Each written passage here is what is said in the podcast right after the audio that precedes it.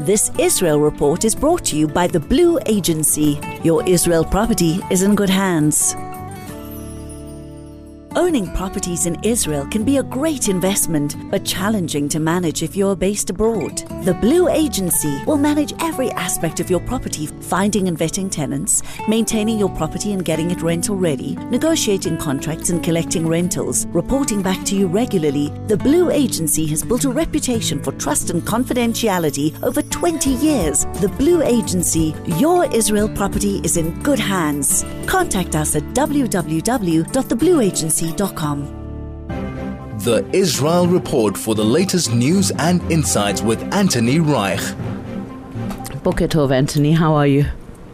Boker Tov, um, I thought that I'd start with a, a, a, snippet of news that's really good news and it's away from the war zone. And it's nice sometimes to be able to talk about uh, some good things and some things that are not war related um, in these days of doom and gloom. Um, and I wanted to talk a little bit about the Israeli basketball player Deni Avdija. He plays in the NBA for the Washington Wizards. Um, the Washington Wizards are a team that are not doing particularly well at the moment. I think they're second last in their particular conference, and they are in a rebuild process. And Deni's actually signed up to the Washington Wizards for a four year period, which is apparently worth something like $55 million to him. But yesterday, the Washington Wizards played against uh, the New Orleans Pelicans. And Deni Avdija scored 43 points in that game, which is a new record for any Israeli basketball player playing in the NBA. And the previous record was held by Omri Caspi when he scored 36 points. So 43 is well past that record.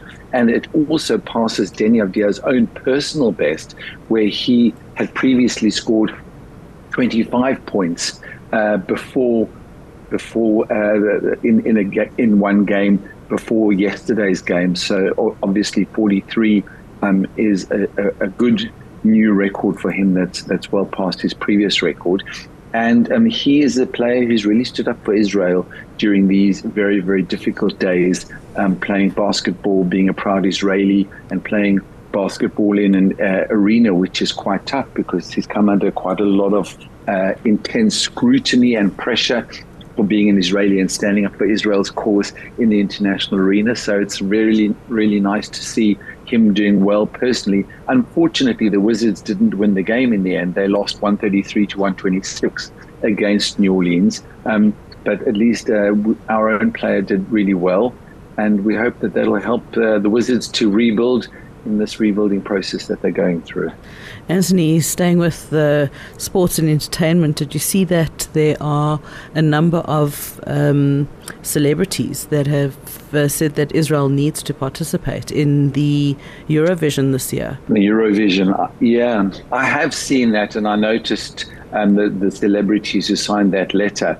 Um, it seems really odd that because of what's going on with the war, suddenly people should come out and uh, be opposed to Israel's participation in an event like the Eurovision. Um, I also noticed, for example, in Davos, that some of the ski equipment rental companies, rental shops in Davos in Switzerland, were refusing to rent ski equipment to Jews which is a very, very strange thing. It almost feels a little bit like people calling for Israel not to participate in the Eurovision. So it is very, very heartwarming to see some of the celebrities willing to stand up and say, look, um, with all that has happened, there seems to be little justification to blame Israel and to exclude Israel from a competition like the Eurovision. Not that the Eurovision is such a big deal in the overall scheme of things, it is a bit of good entertainment. And of course, Israel has done well on a number of occasions in the past of the Eurovision.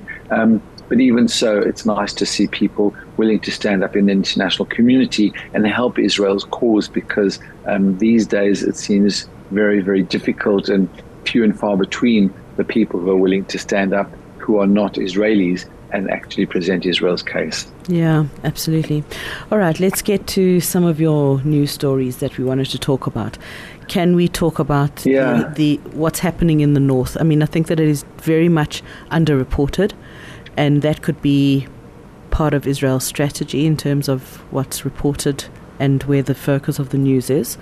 Um, can we talk about a rocket barrage? I, I agree. And why there isn't more reporting on the rockets that are constantly going into Israel? Well, um, I think that yesterday was certainly an escalation, a further escalation on the northern border, where we saw this massive barrage of rockets fired from Lebanon towards Israel. What's interesting about the rocket fire from Lebanon as opposed to the rocket fire that we saw from Gaza is that the Lebanese rockets, the Hezbollah rockets, seem to be a lot more directed and a lot more accurate. And yesterday's uh, rocket fire was no exception because um, the rocket that ultimately got through the security cordon and managed to penetrate its target actually hit the IDF's Northern Command base, which is situated just outside of Tzfat. And perhaps that is one of the reasons why it's unreported because it really did hit an IDF target, a military target, as opposed to firing indiscriminately towards any old target, including towards Tel Aviv, which of course is um, 99% civilian rather than any military target, which is what we've seen from Gaza and from Hamas um, over the years.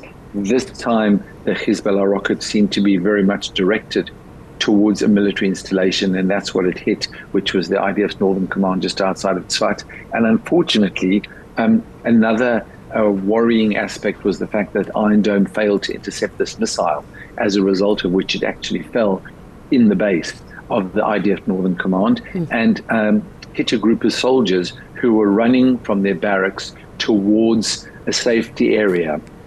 And that just shows how important the times period is from the moment that the alarms are sounded to get moving and to get uh, to the safe areas as quickly as possible. What what we've said about the um, uh, protection that we offer to our citizens is that we have a multi-layer protection system. The first layer of which is um, a, a, missile anti-missile system like the Arrows, which is a ballistic anti-missile system and intercepts long-range missiles. And then we have the medium range um, in the form of the David Sling that uh, intercepts medium-range missiles. And of course, we have Iron Dome, which intercepts relatively short-range missiles. But perhaps the most important aspect of our security layer are our bomb shelters and our security rooms in our homes and in our offices and in the places where we move around.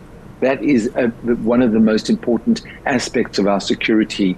And to the extent that these soldiers were unfortunately unable to reach their security room before that missile hit, that is where the damage was done. And unfortunately, in the process, we lost a soldier in the form of 20 year old Staff Sergeant Omer Benjo, um, who was on her way to the security room from uh, her barracks when the missile landed pretty much right on her, uh, together with another group of soldiers who were also with her. Eight other soldiers were injured in the process. And of course, our hearts go out to the Benjo family and uh, particularly Omer's parents who eulogized her, saying that she was just one month away from completing her compulsory military service. And she'd already told her parents that she was planning to continue to serve in the army even beyond the compulsory service period because the war was not over and she felt a certain obligation, a certain desire to continue to be part of the military um, setup until such time as this war was over. Unfortunately, that was not to be. And she has become the 233rd IDF soldier killed since the ground offensive began, and the 570th IDF soldier killed in all when we com- also include those soldiers who were killed on the October the 7th massacre and in the days that led up to the ground offensive. So, a very, very heavy toll that our military has had to pay um, for this particular war and the attacks that we've had to endure, but also some quite um, important lessons for us to learn about what's happening on the northern border. And the IDF did respond with substantial um, missile fire from, especially from um, the Israeli Air Force uh, planes, who um, attacked a number of different targets in within Lebanon, um, some stretching quite far into Lebanese territory.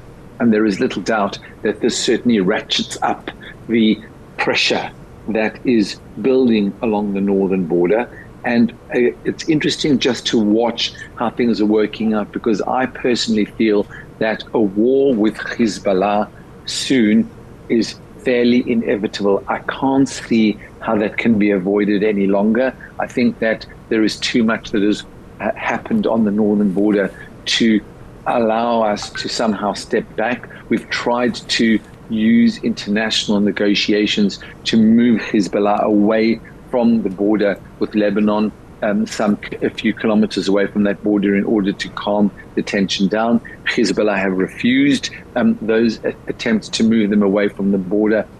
They continue to fire anti-tank and RPG missiles over the border, which they know do are very very difficult for Israel to respond to in terms of an anti-missile system we don't really have a proper response to that. They do have um, accurately guided missiles, as we saw yesterday, ones that can hit um, military installations if our anti missile systems don't function properly. So we are in a very sensitive situation with regard to Hezbollah and the northern border. But I think that the IDF is really trying to control the timing of when the northern border actually blows up. And I think that right now um, there is a lot of preparation going on within the IDF, a lot of training, a lot of reserve soldiers who've been put on uh, rest from the war in Gaza and who have been told that they are likely to be called up again at some point in the near future. And I just wonder whether the IDF is not just trying to control the timing of when things blow up on the northern border.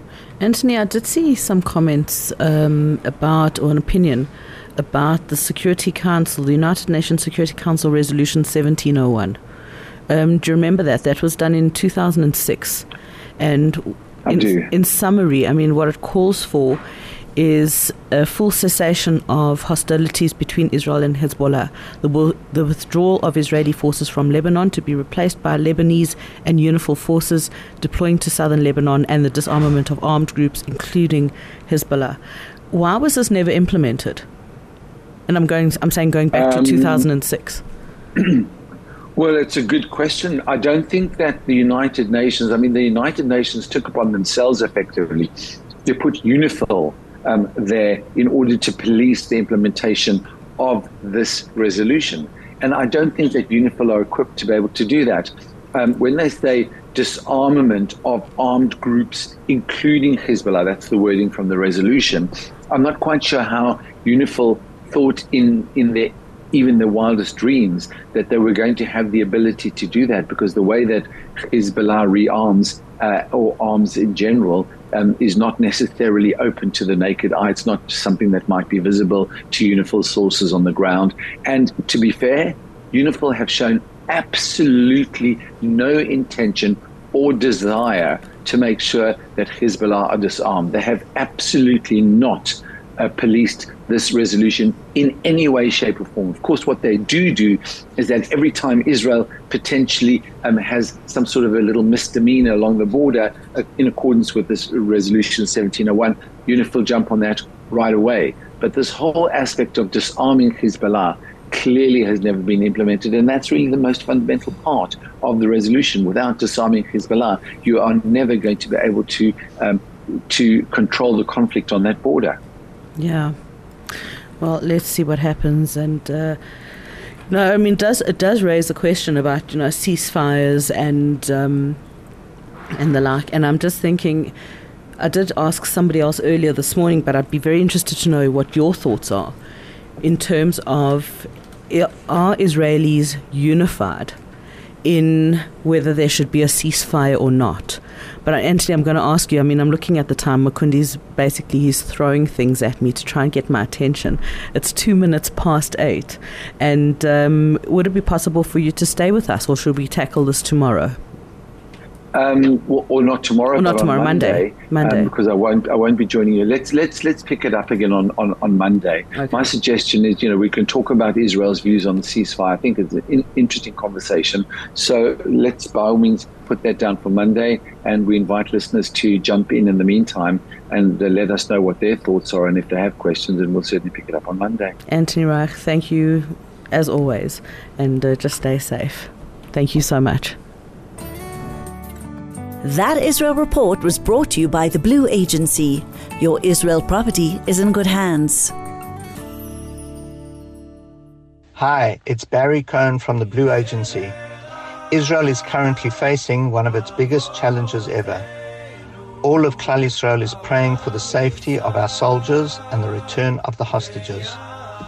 We hope and pray that our soldiers and security forces will prevail and that they will all return home speedily and triumphant. We hold the hands of our clients and friends who have children serving in Tzahal, who are protecting Israel and Jews around the world. May Hashem protect us all.